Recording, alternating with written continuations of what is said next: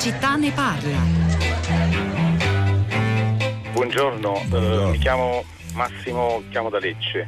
Eh, vorrei fare eh, un passaggio sull'incontro che ci sarà oggi a Roma eh, dalla, indetto dall'Associazione Amici di Marco Biaggi Sì. per la presentazione del libro Popolo ed Elite.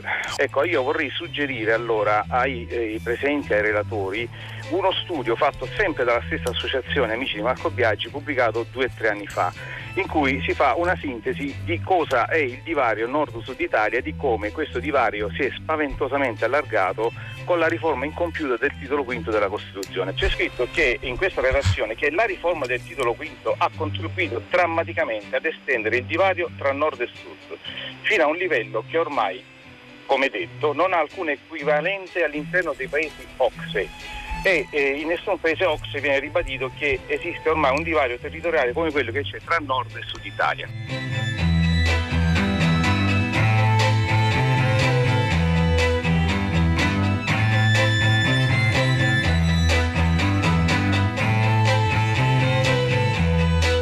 Sono le 10, un minuto 45 secondi, una buona giornata da Pietro del Soldà, benvenuti a tutta la città ne parla. Oggi ripartiamo da qui, da questa telefonata di Massimo, arrivata a filo diretto di prima pagina, per mettere al centro un tema che in fondo è stato decisivo anche nelle precedenti due puntate, lunedì e martedì abbiamo commentato il voto delle elezioni regionali, andando lunedì in Emilia Romagna e ieri in Calabria ed è chiaro che il tema di fondo, quella della disuguaglianza tra il nord e il sud, rimane come il dato stato più eh, urgente, quello su cui ragionare di più, da capire di più, perché spesso i numeri da soli non bastano. Eh, ce ne sono altri poi di numeri che noi abbiamo sottolineato nelle due puntate più politiche che economiche di ieri e dell'altro ieri, per esempio la macroscopica differenza nella partecipazione al voto, eh, oltre 20 punti percentuali di differenza tra la, voto, l'affluenza emiliana e quella calabrese, come a dire c'è più fiducia nelle istituzioni, addirittura forse più fiducia nel futuro e nella politica in Emilia Romagna e quanto questo si intreccia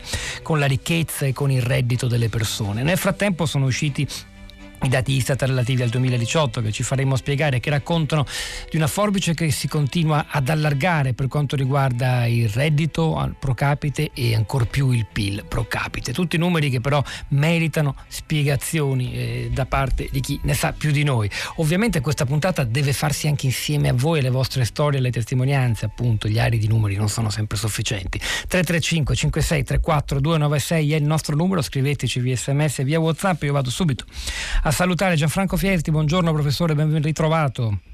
Buongiorno a lei. Insegna economia all'Università di Bari, editorialista del Messaggero e, e- e del Mattino. Buongiorno anche ad Alessandro Penati. Buongiorno. Editorialista in molti quotidiani, lunga carriera accademica in economia e finanza tra università eh, americane, la, la Bocconi e l'Università di Padova eh, di Milano. Penati, proprio oggi lei su Repubblica affronta il nodo disuguaglianza mettendo sul tappeto diversi numeri e e, e- e dice una cosa, una cosa che mi ha mh, colpito, forse sulla quale varrebbe la pena di ragionare. Poi andiamo a vedere anche il reddito, quanto si guadagna, quanto si consuma. Eh, mettiamo il focus proprio su Calabria ed Emilia Romagna oggi, così per proseguire la settimana elettorale. E cioè che non c'è solo una grande distribuz- dis- mh, disuguaglianza nella ricchezza e nel, e nel reddito, ma anche ne- ne- nell'equità. Le ragioni più ricche sono anche quelle dove c'è maggiore equità. Penati. Ma allora, prima di tutto io eh, ho eh, guardato a quei numeri eh, per capire io stesso per primo, eh, visto che il problema in generale della disuguaglianza è centrale in tutti i paesi, centrale anche in Italia. E noi siamo quindi la disuguaglianza misurata in qualsiasi modo negli ultimi dieci anni, eh, quelli dalla grande crisi a oggi, è peggiorata, cioè è un paese in cui la disuguaglianza è aumentata. E la seconda cosa è eh, che rispetto al resto dei paesi dell'Eurozona, quindi con caratteristiche economiche simili, eh, noi eh, la disuguaglianza è aumentata ancora di più. Quindi eh, la- quello che io mi sono chiesto, venuto a me stesso, è semplicemente eh, di eh, guardare i numeri e cercare di andare oltre questo dato aggregato e disaggregarlo in diverse diciamo, maniere. Un dato che francamente io ho semplicemente riportato i dati eh, di- delle fonti che poi sono Eurostat e Ocse e un dato che oggettivamente sorprende è che a prescindere dalla eh, differenza di redditi tra nord e sud che conosciamo benissimo.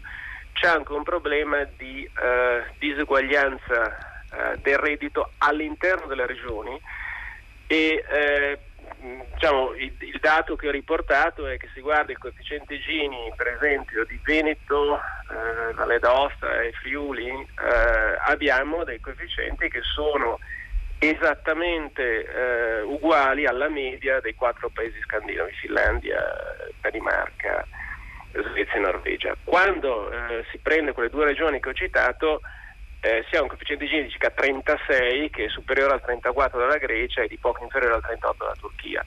Allora, eh, questo unitamente all'altro dato, eh, cioè che la, il ceto medio la, eh, non ha eh, perso eh, quota di reddito rispetto al totale, ma diciamo, la percentuale del reddito è rimasta costante. Il problema è che il reddito del ceto medio è salito in 10 anni, a seconda di come lo si misuri, dal 6 e dall'8%, l'inflazione del 13%, quindi c'è stato un impoverimento generalizzato, quindi la distribuzione del reddito a mio avviso è un problema soprattutto di mancanza di crescita del reddito e questo evidentemente diciamo, il, l'impatto della recessione sul reddito ha colpito di più il meridione eh, rispetto che il nord. Quindi eh, significa due cose. La, la prima cosa che eh, la, il sistema di redistribuzione del reddito dello Stato, che è compito dello Stato, evidentemente c'è una dimensione nazionale, eh, ma c'è anche una dimensione regionale, quindi diciamo, la redistribuzione del reddito a livello regionale eh, funziona peggio al sud che non, eh, che non al nord questo diciamo, è un dato di fatto. Gianfranco Viesti, abbiamo scelto di partire da, da, questo dato che è forse quello di sì. cui meno, meno, si parla e che può spiegare tante cose, anche della frustrazione, della sfiducia, della rassegnazione, che chissà, magari è uno dei fattori che spiegano anche la scarsa affluenza al voto. Poi certo ci sono i dati sul reddito che giustamente dice Penati, conosciamo benissimo, nel senso che l'Istat e gli istituti di statistica ce li ripetono ogni anno, vale la pena ribadirli però perché i dati presentati eh, ieri sul 2018 da parte dell'Istituto Istituto Nazionale di Statistica ci dicono per quanto concerne il livello di reddito per abitante che si va da il nord-est dove la media è 22.300 euro, al sud eh, dove eh, siamo a 14.000 con delle punte estreme tra per esempio la provincia di Bolzano e la Calabria dove il rapporto è davvero di 2 a 1, 25.000 erotti contro 12.000. E ancora peggio vanno le cose per quanto riguarda il PIL eh, pro capite che significa, e forse lei ce lo può spiegare un po' meglio, non solo quanto si incassa, quanto la famiglia ha a disposizione, ma l'attività economica del territorio. Allora si passa dall'estremo dei 47.000 eh, euro della provincia di Bolzano ai 17.000, quindi in questo caso il rapporto è quasi di 3 a 1. E ha ragione Massimo, non so se lei è riuscito a sentire la coda della telefonata del nostro ascoltatore a prima pagina. Questo, questi indicatori, un sud così povero e così diseguale nell'area OXE ce l'abbiamo soltanto noi, è un problema che ci rende unici sulla scena internazionale, è un'esagerazione? No, perché la persistenza e la dimensione del divario territoriale italiano eh, non ha paragoni. Eh, tuttavia que- in questo secolo eh, le disuguaglianze regionali sono cresciute nella maggior parte dei paesi OXE e ci sono alcuni casi come l'Inghilterra, cioè t- tirando fuori Scozia, Galles e Irlanda del Nord, ma guardando solo l'Inghilterra, nei paesi nei quali queste disparità sono notevolmente cresciute e si avvicinano ai dati italiani. Diciamo, mal comune non è mai mezzo gaudio, però dobbiamo capire che le, se, se noi abbiamo una dimensione e una profondità storica delle disparità molto grande, le tendenze sono relativamente simili agli altri paesi. Questo ha a che fare anche con l'argomento fondamentale di cui stavate parlando col professor Penati, e cioè che le disuguaglianze tra le persone e le disuguaglianze tra i territori sono due facce della stessa medaglia. Perché? Perché se una società diventa più diseguale, questa ha anche conseguenze territoriali, perché i cittadini non si distribuiscono in maniera uniforme. In Calabria ci sono più poveri che a Bolzano, a Bolzano ci sono più ricchi che in Calabria. E dunque se le differenze tra i ricchi e i poveri aumentano a scala nazionale, questo ha anche un effetto sul valore medio dei territori. E dunque questo ci consente di dire che la consistenza e l'aumento delle disparità territoriali d'Italia ha molto a che fare con le tendenze generali del nostro Paese. Quando dagli anni 50 agli anni 70 il nostro Paese è diventato meno diseguale, c'è stata anche una riduzione sensibile delle disparità tra le regioni. Quando, come in questo secolo, il nostro Paese è diventato più diseguale, questo ha anche una conseguenza delle disparità tra le regioni e dunque la questione delle regioni è molto anche una questione delle grandi politiche nazionali che si fanno o non si fanno. Una domanda, mm, non so se sia ingenua, da, da, da profano il professor Penati, ma eh, insistendo ancora sul punto che lei ha sottolineato molto bene all'inizio, cioè che non solo ci sono regioni con un reddito pro capite che ben sappiamo essere meno della metà di altre zone del nord del paese, ma ci sono appunto le, le stesse zone sono anche più diseguali al proprio interno. Questa disuguaglianza interna alle regioni del mezzogiorno è più una causa o, o, o un effetto del, dei pochi soldi in circolazione? Oppure, oppure, la differenza non si può fare perché è una sorta di, chiamiamolo così, circolo vizioso? No, allora, la domanda non è ingenua, è una domanda fondamentale in generale per lo sviluppo. Io francamente non, diciamo, non, non mi sento eh, sufficientemente preparato per dare una risposta. Io, eh, diciamo, la mia sensazione è che sia più un effetto, cioè c'è un problema eh, a monte della distribuzione del reddito è che la distribuzione del reddito a livello nazionale o regionale diventa estremamente più difficile quando il reddito non cresce. Cioè, il vero problema eh, che è drammatico è il fatto che eh, il paese non cresce, il che significa che diciamo, eh, non c'è reddito da distribuire.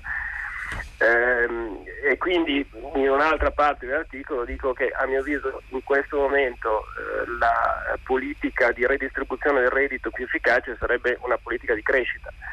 Eh, poi mi sembra di ricordare, ma su questo non sono esperto, che in generale quando c'è eh, un movimento eh, al rialzo del reddito il sud reagisce con ritardo eh, e quindi qua abbiamo un doppio problema eh, ovviamente eh, quando invece c'è un periodo di rallentamento economico il sud eh, cresce ancora di meno. quindi abbiamo primo di ripartire la crescita a livello nazionale, ma anche in questo caso, almeno stando a quanto è successo in passato, eh, il sud reagisce con ritardo. Quindi quando ehm, se diciamo, è vero quello che dico, cioè che il problema della distribuzione del reddito diventa più difficile, più diseguale, quando c'è meno crescita, eh, allora diciamo, quello che sta succedendo al sud è eh, a mio avviso più un effetto della mancanza di crescita nazionale.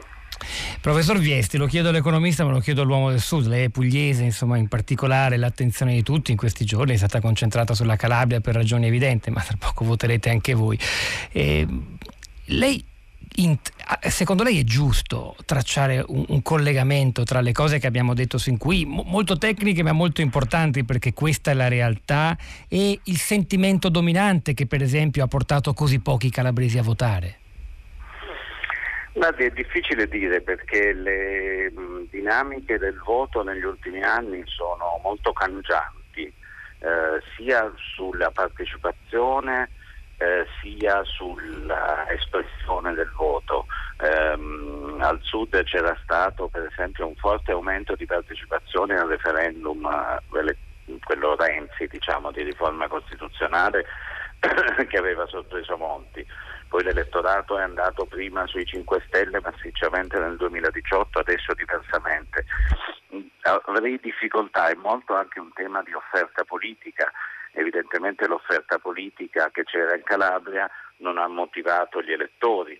Tenga conto che in genere gli analisti politici dicono che nelle elezioni locali, essendoci le preferenze, nelle regioni del sud si tende a votare un po' di più che in quelle generali proprio perché ci sono questi legami eh, diciamo di voto di preferenza. Questo non è avvenuto, quindi credo che ci voglia molta cautela diciamo, collegare le due cose. Certamente c'è un senso un po' in tutto il paese, ma in modo particolare nelle aree interne deboli da nord a sud e in tutto il mezzogiorno c'è un grande sentimento di sfiducia, nel senso che la crisi è stata lunghissima oltre che profonda e soprattutto come dire, c'è una grande assenza di futuro possibile, cioè tanti cittadini si vedono non solo in difficoltà ma sono anche molto scettici su quello che può succedere nei prossimi dieci anni a loro e soprattutto ai loro figli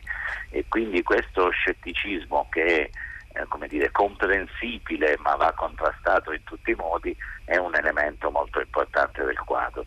Eh, certamente eh, questo scetticismo in media è maggiore in Calabria che in Emilia Romagna, però ripeto, un collegamento diretto e immediato col voto lo medierei anche appunto con considerazioni di natura più strettamente politica. Non c'è, for- non c'è dubbio su questo, eh, però era interessante comunque cercare di, come dire, perlomeno di indicare le vulnerabilità di un territorio che si mostra eh, eh, sempre più distante, davvero i numeri che ho letto poco fa, quelli dell'Ista relativi al 2018, fanno, fanno un po' impressione, direi soprattutto quelli concernenti il, il PIL pro capite, cioè a dire il fatturato di una, di una, certa, di una certa, regione, la, la, scarsità di lavoro, la scarsità di lavoro riconosciuto ed emerso soprattutto.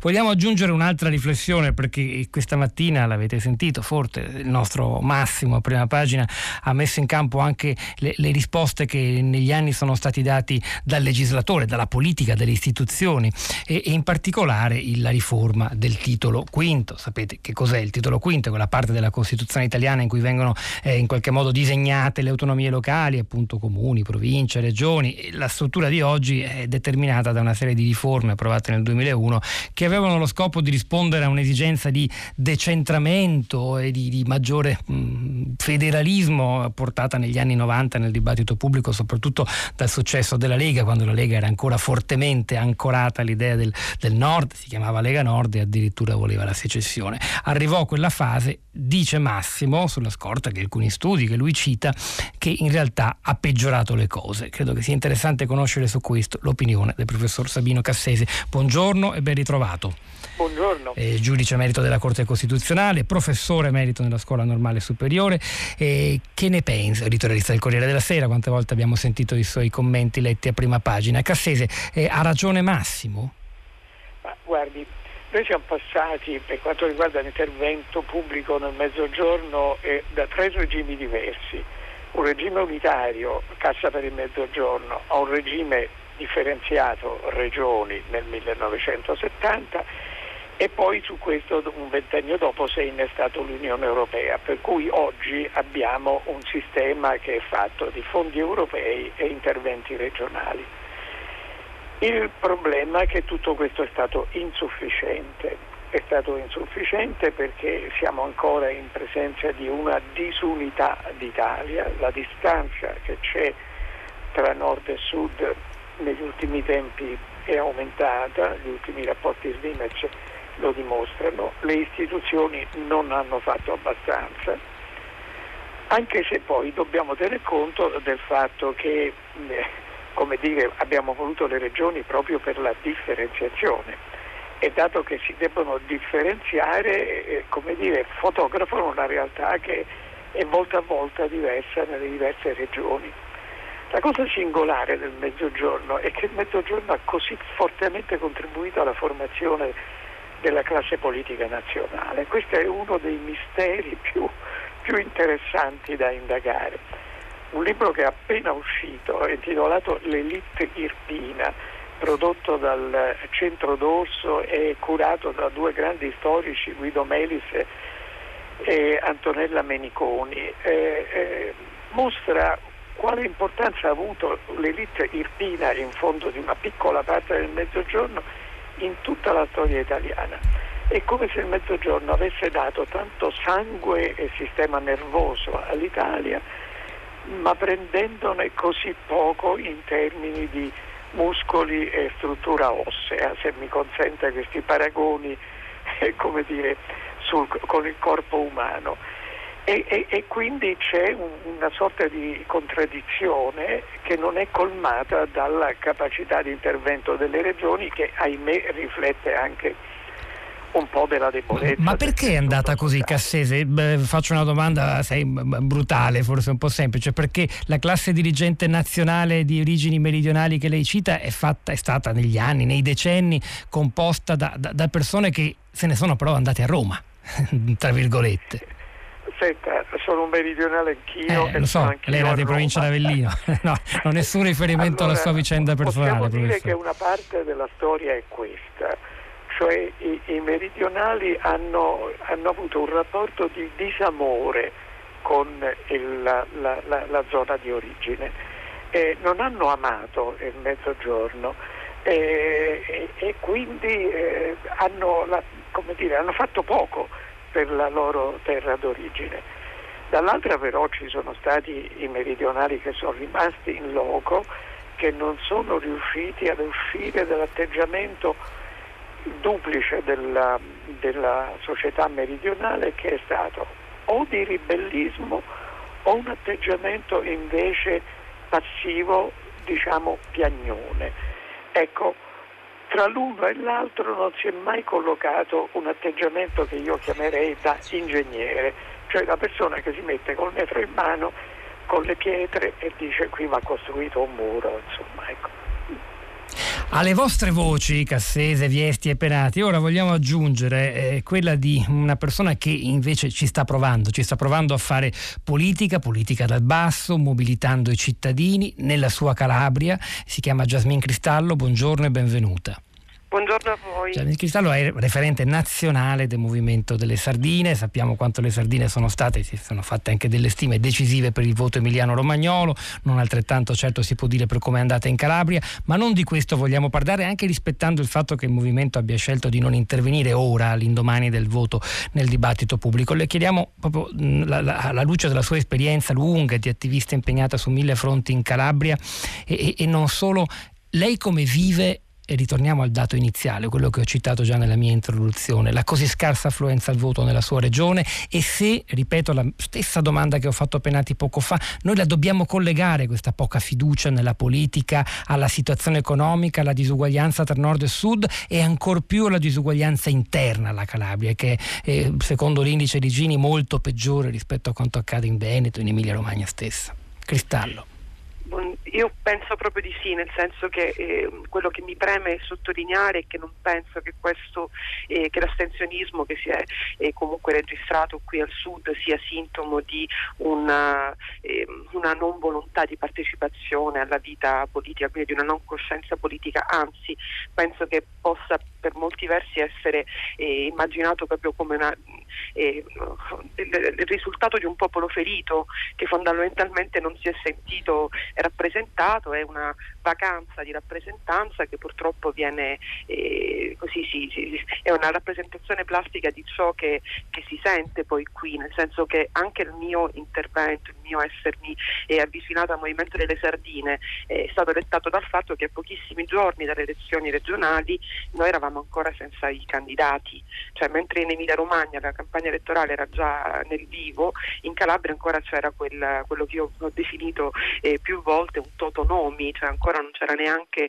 eh, il candidato, continuavano queste lotte intestine tra gruppi di potere, c'erano delle situazioni che hanno portato l'intera popolazione comunque ad essere eh, testimone di qualcosa che non ha nulla a che vedere con la volontà di eh, aver cura di questa terra, ma semplicemente di portare avanti gli interessi personali. se noi pensiamo che fino a pochi giorni prima dello scadere dei termini di legge per poter chiudere le liste e presentare i candidati, non c'erano i candidati, addirittura c'erano per quanto riguarda eh, la destra già i sondaggi senza che ci fosse ancora il candidato che davano per vincente quella coalizione lì e ci rendiamo conto che in molti, e io questo lo posso dire perché ripeto faccio politica dal basso in questa terra da tanto tempo, in molti si sono sentiti proprio di eh, non voler partecipare e quindi è una protesta quella, quell'astensione. E mentre alt- guardandola dall'altra parte per molti invece è un voto di clientela, quello lì che si è visto in altre eh, situazioni. Quindi eh, questo è un, è un dato, cioè un disincanto, questo è un popolo ferito. Senta Jasmine Cristallo, su questo, su questo disincanto le voglio chiedere ancora. Una delle, dei, delle, cose molto interessanti, a mio avviso, emerse nelle due puntate che abbiamo fatto di tutta la città ne parla lunedì e martedì dedicate al voto, all'Emilia Romagna e alla Calabria, è venuta fuori una cosa che, che, che le ripropongo così, forse è troppo troppo dura, eh, cioè che eh, nel voto emiliano con questa partecipazione di nuovo molto ampia si è tornati a un più 30% rispetto alle precedenti regionali eh, di cinque anni fa, hanno contato i valori, gli ideali, eh, un'idea di società, un'idea di futuro, laddove invece in Calabria queste cose cont- avrebbero contato meno oppure in qualche modo sono come dire irrilevanti o se ci sono sono sommerse da quello che lei ha appena detto, la rassegnazione, la protesta, la, la, la, la sfiducia. È un ritratto ingeneroso. Mm, io penso che mm, in questa analisi bisogna anche inserire eh, un altro elemento che differenzia in maniera forte la, la, campagna elettorale che è stata condotta in Emilia Romagna e quella che è stata condotta in Calabria. In Emilia Romagna c'è una legge elettorale che è totalmente differente da quella lì che abbiamo giù, cioè qui non era possibile fare il voto disgiunto, c'è uno sbarramento all'8%, c'è il premio di maggioranza. E, Però anche se ci fosse cosa... stato, ipotizziamo PD e 5 Stelle insieme, non sarebbero andati molti, non sarebbero arrivati neanche al, al 40, diciamo, mettendo insieme i voti di Callipo del candidato. Questo, sì, facendo un conto, mettendo insieme quei risultati di oggi, però se si fosse puntato come noi abbiamo cercato di, di eh, noi abbiamo fatto vari appelli su una campagna d'opinione e quindi in qualche modo eh, si fosse scelto eh, in base anche ai candidati, eh, anche alle liste, provando a far tornare i giovani che sono, che, che tanto si distinguono eh, in Italia e nel mondo per competenze, i giovani calabresi che stanno fuori, provando a fare una campagna di opinione. Qui non è stata fatta una campagna di opinione, quindi eh, in Emilia Romagna, ripeto, eh, venivano fuori comunque da un'amministrazione che era stata vincente, hanno una condizione, la, la sanità in Emilia Romagna Romagna è al primo posto in Italia, noi qui abbiamo il, i viaggi della speranza e chi non può permettersi di, di, viaggiare spesso muore perché purtroppo la sanità è al collasso, i collegamenti sono eh, difficilissimi. Io ho una figlia che studia all'università, che studia fuori e avendo esami, eh, un momento di esami, lei non è riuscita a scendere qui perché abbiamo visto un po' i treni e le cose, non è che ci fossero queste grandi agevolazioni per poter venire giù a votare, c'è, c'è tutta una situazione regione che eh, ci differenzia dal, dal, nord. E questa cosa e non abbiamo visto, ripeto, purtroppo una volontà di portare avanti una campagna elettorale con dei contenuti, noi abbiamo visto delle lotte intestine che continuano comunque ad esserci perché purtroppo è quello che si è verificato eh, e che continua purtroppo a verificarsi anche all'interno, cioè molti degli eletti eh, attuali erano stati prima nella precedente amministrazione con altri schieramenti, cioè eh, io mi rendo conto che in molti hanno scelto di non votare perché rassegnati. E questo è il punto probabilmente decisivo, quello da tenere più in conto. Eh, Jasmine Cristallo, grazie, grazie davvero, grazie referente nazionale del Movimento delle Sardine, che in Calabria ha avuto un impatto decisamente diverso rispetto a quanto è invece accaduto in Emilia Romagna.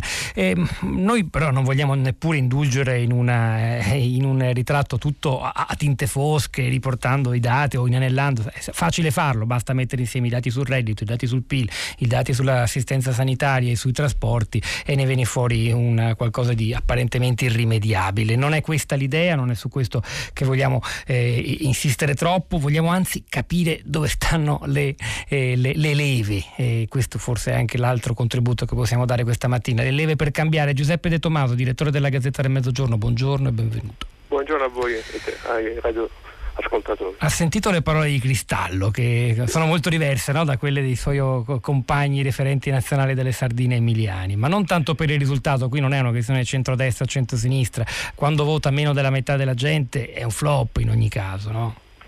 Eh sì, sicuramente è un flop, tra l'altro il voto dovrebbe essere un dovere diritto, no? più che un diritto dovere, insomma, dovrebbe rappresentare così come credo era stato un po' concepito anche dai nostri padri costituenti ma per eh, così entrare un po' nel merito dei problemi del Sud, io credo che l'assenza di una borghesia morale, di una borghesia culturale rappresenti il vero problema del Mezzogiorno, cioè un problema che eh, non viene sufficientemente affrontato, nel senso che eh, nel momento in cui sorge giustamente la, così la, sorgono le perplessità sul valore, sull'impegno, sulla professionalità della classe dirigente, quindi sulla inadeguatezza, ci si deve anche chiedere perché. Se la classe dirigente deve essere in realtà un'espressione di una borghesia non censuaria, ma di una borghesia di tipo morale e culturale, bene, il Sud sotto questo aspetto è, dà poco, cerca poco, perché da noi è, è, forte la differenziazione tra il livello professionale e il livello culturale, quindi spesso il livello culturale non corrisponde al livello professionale e questo secondo me rappresenta un limite, un, così un handicap eh, spesso insormontabile nella selezione della classe dirigente, perché tutto qui è il problema. E prima ascoltavo il professor Cassese che giustamente sì. ha, ha così ripercorso le varie fasi anche dal punto di vista proprio dell'impostazione eh, culturale, ideologica dell'intervento eh, a beneficio del Mezzogiorno, a cominciare da quello proprio post-unitario eh, per finire a quello adesso legato ai fondi comunitari. Bene, il Sud, quando si parla della classe dirigente del Sud che ha occupato importanti postazioni nel nord ma, eh, e al centro, ma spesso ha commesso degli autogol pazzeschi. Se pensiamo alla vicenda del 1887 che ha rappresentato secondo me uno spartiacque fondamentale, vale a dire l'introduzione dei dazi doganali che hanno di fatto distrutto, azzoppato l'agricoltura meridionale che stava diventando concorrenziale nei confronti dell'agricoltura francese. Bene, quei dazi doganali sono stati introdotti da Crispi, che era un siciliano, e da Agostino Magliani, ministro per dieci anni dell'economia, che era di Salerno di un paese del Salernitano, Laurino. Quindi ci sono anche delle responsabilità, ho fatto così due esempi che possono apparire molto molto lontani, però eh, legati alla, eh, alla, così, alla, genesi della eh, classe dirigente e anche agli obiettivi della classe dirigente del Mezzogiorno. Quindi quelli, quegli esempi non sono stati esempi che poi non hanno avuto emulazione, non hanno avuto imitazione eh, nei, nelle fasi successive. Per cui noi ci, trovi, ci, siamo anche trovati noi del Sud di fronte anche a classi dirigenti che anziché eh, impegnarsi per dare, per portare su, nel Sud maggiori margini di libertà, hanno prodotto maggiori margini di protezione, oltre che di protezionismo, le due cose spesso coincidono e spesso producono danni irreparabili.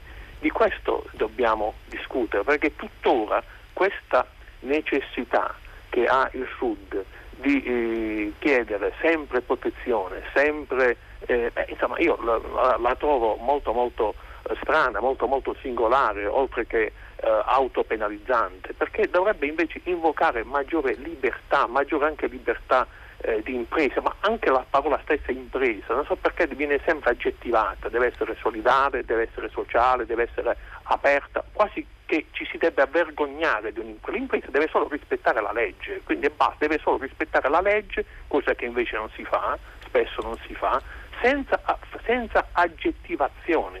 Qual, eh, ma se noi vogliamo eh, progredire, se vogliamo riscattarci, se vogliamo eh, ridurre il, il, il, terribile divario, beh, come possiamo poi bollare l'impresa di qualcosa che non dovrebbe essere necessario?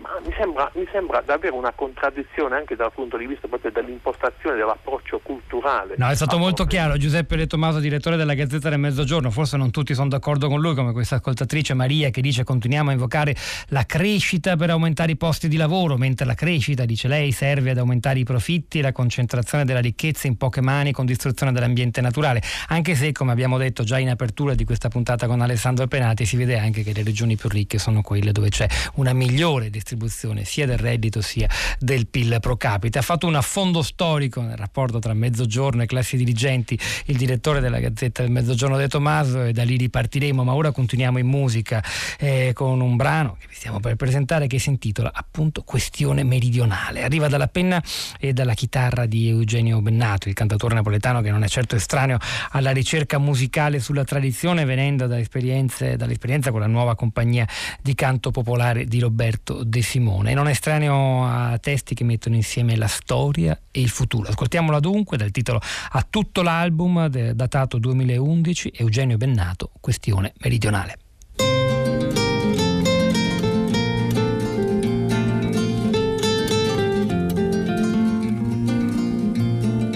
noi che ci hanno detto che le note sono sette, noi che ci hanno vietato le altre note maledette, noi che deriviamo da formule di streghe, teoremi di Pitagora, principi di Archimede, noi con quella musica che nasce da una terra che tutta la sua storia non ha fatto mai la guerra.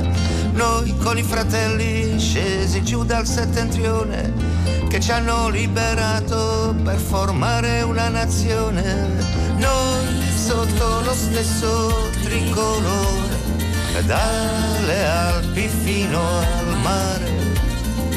Ma se diventiamo questione la questione meridionale.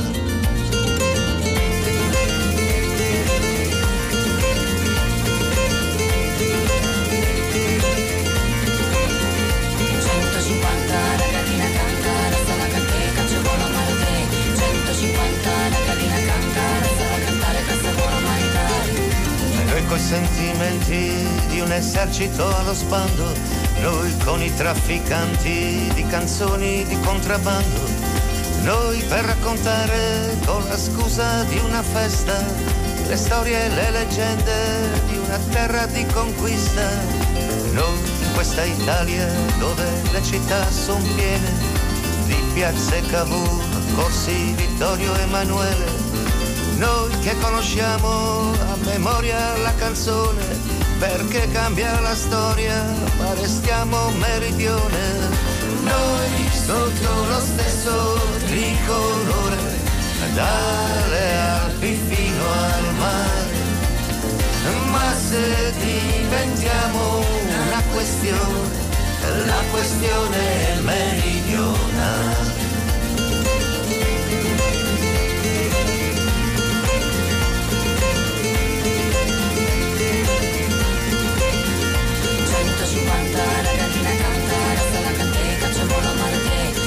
50, la gallina canta.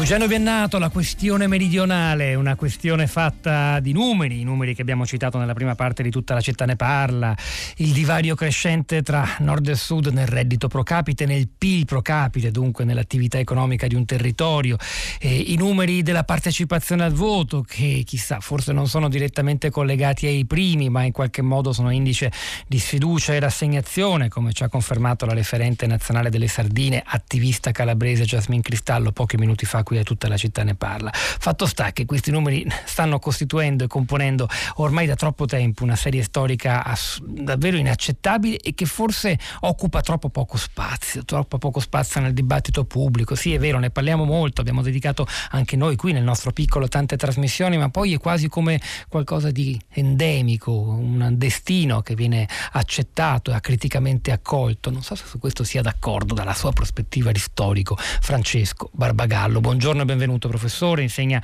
all'Università di Napoli eh, Federico II Storia Contemporanea.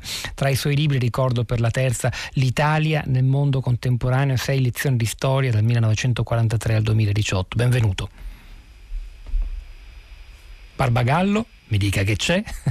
no, pare invece che la linea sia caduta e allora io mentre cerchiamo di ricollegarlo, di ripristinare il collegamento con lui, vado a leggere quello che commentate. C'è Francesca che ci ha sentito parlare di sud e di regioni disagiate ma non di Sardegna. E lei dice invece ne fa pieno titolo di quest'alveo di regioni. In effetti gli indici eh, dell'Istat sul reddito e PIL lo confermano. Eh, la disuguaglianza la disparità di condizioni lo svantaggio permanente dovuto all'insularità la disparità nelle, nell'immobilità e nei costi dell'energia. L'articolo 119 della Costituzione scrive Francesca prevede norme a questo riguardo ma non vi è inserito il principio di insularità che permetterebbe ai sardi di interloquire a pieno titolo con Roma e con Bruxelles per ottenere una continuità territoriale che renda tutti i residenti e nodi in grado di spostarsi agevolmente. Francesco Barbagallo, ora ce l'abbiamo. Buongiorno e benvenuto. Buongiorno buongiorno. Non so quanto abbia sentito di quel che dicevo prima, temo nulla. No, non ho allora, nulla. riassumo al volo per non perdere tempo, però insomma Sì. i dati che abbiamo detto, abbiamo citato i dati ISTA sulla disparità di reddito e di PIL, Sì. poi ci sono i dati politici, la rassegnazione per esempio domenica di tanti calabresi, la maggioranza che non sono andati a votare per le regionali, Ah, mh, fanno parte, di, dicevo, di una serie storica che si sta accumulando e che un po' tutti nel dibattito pubblico, accademico, politico considerano endemico. C'è questo rischio. Dunque, aspetta, mi faccia capire che significa. Eh, significa che è endemico, che quasi se fosse una, una- una- una patologia così che fa parte della fisiologia del paese, che non la- la- lasciamo crescere Guardi, eh, eh, perché non c'è niente da fare. Ma non è che non c'è niente da fare, è che dagli inizi del eh, eh, degli anni 70, cioè quando è finita la fase storica diciamo, della- eh, del grande boom del capitalismo occidentale e l'Italia era riuscita a inserirci e il Mezzogiorno aveva goduto di una politica di incentivi che aveva fatto sviluppare l'industria, ecco da quel momento è finita la politica di intervento dello Stato nel Mezzogiorno e la storia del Sud si è accartocciata ed è finita nelle mani delle tre mafie che sono diventate capofila delle mafie internazionali.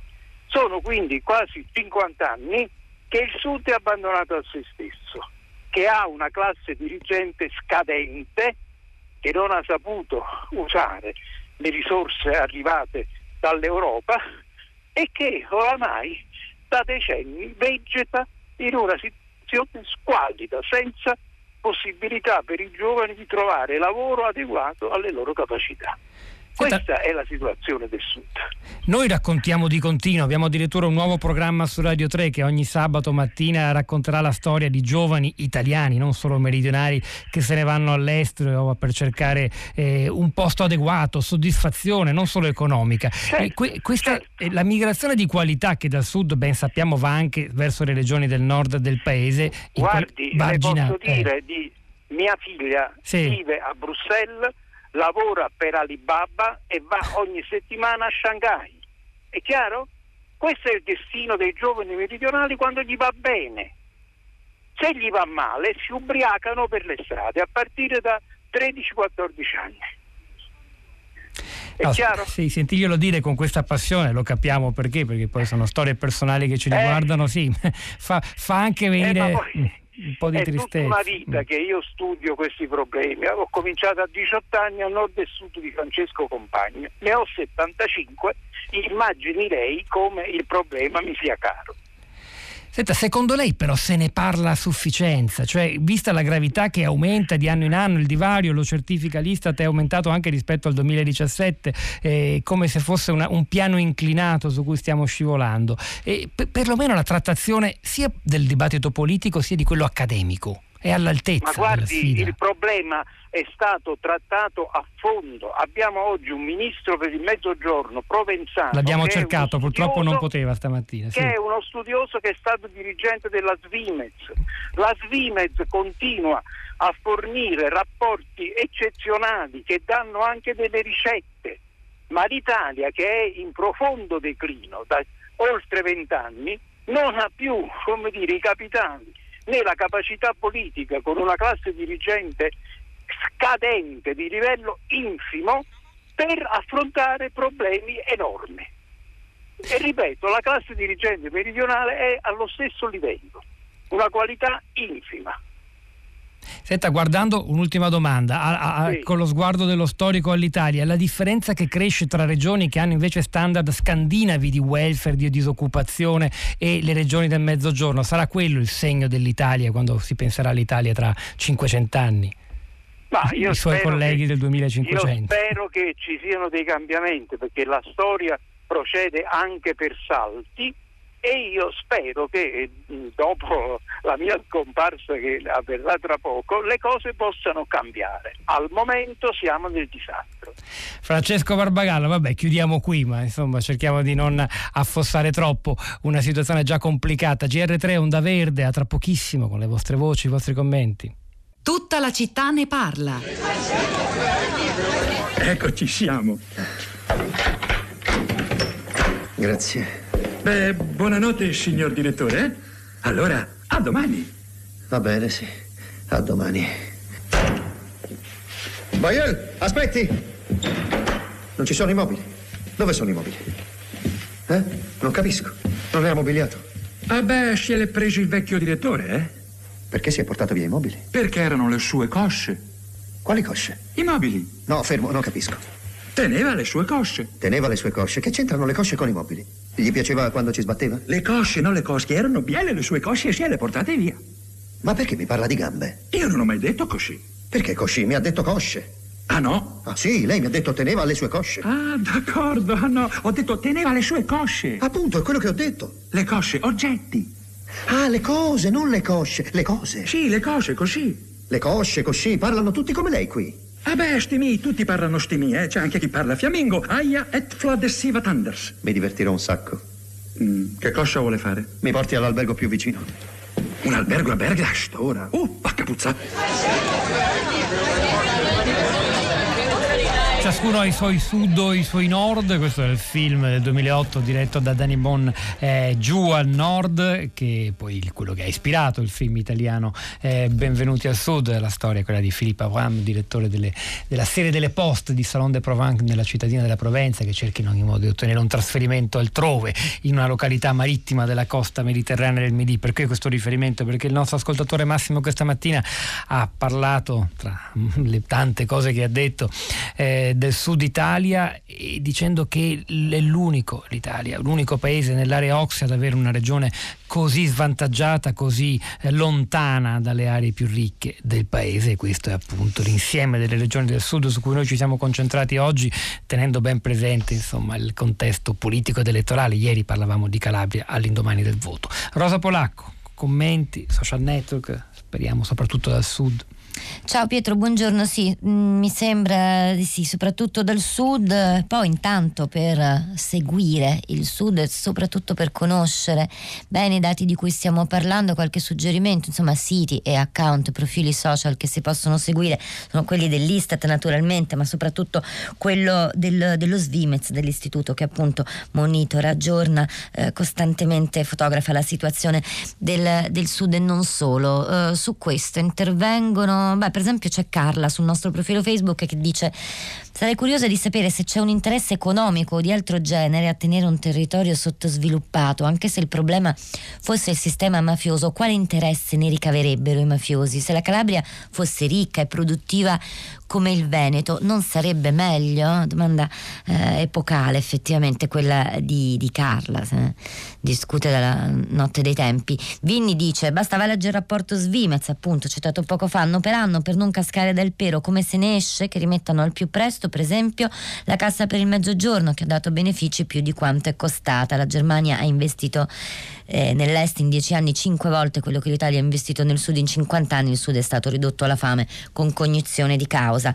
Ancora c'è Modesta che dice la mia città del sud è un luogo urticante, baciato dal sole a cieli splendidi che fanno stare bene e strade rotte colme di gente. Quando esci di casa ti nervosisci di continuo, è un luogo che non ti lascia mai indifferente, non ti lascia tranquillo e secondo alcuni è un luogo in cui è impossibile essere felici. Siamo maleducati e sfiduciati, eppure attivi, impegnati, volenterosi. L'associazionismo e il volontariato sono importanti e hanno trovato voce comune nella recente mobilitazione di Libera. Siamo abitanti di un mondo a parte in cui non valgono le regole, però siamo numerosi, ancora capaci di legami profondi e immediati. Il nostro difetto fondativo è il disamore per il territorio, un atavico senso di inferiorità che diventa arroganza e che spesso ricorre a modi spiccioli per darsi valore. Ora la parola agli ascoltatori collegati, iniziamo dalla Sicilia, Egidio da Catania, buongiorno. Buongiorno, Eh, senta, io mh, per quello che so, un paese per crescere ha almeno bisogno di tre cose, le infrastrutture, la legalità e l'istruzione. Ci sono tante altre, ma queste per me sono molto importanti. Bene, le infrastrutture, noi sappiamo il sud come è situato, io sono siciliano, catanese, non, non abbiamo strade, non abbiamo niente, per attraversare lo stesso ci vogliono delle ore, la legalità di competenza dello Stato.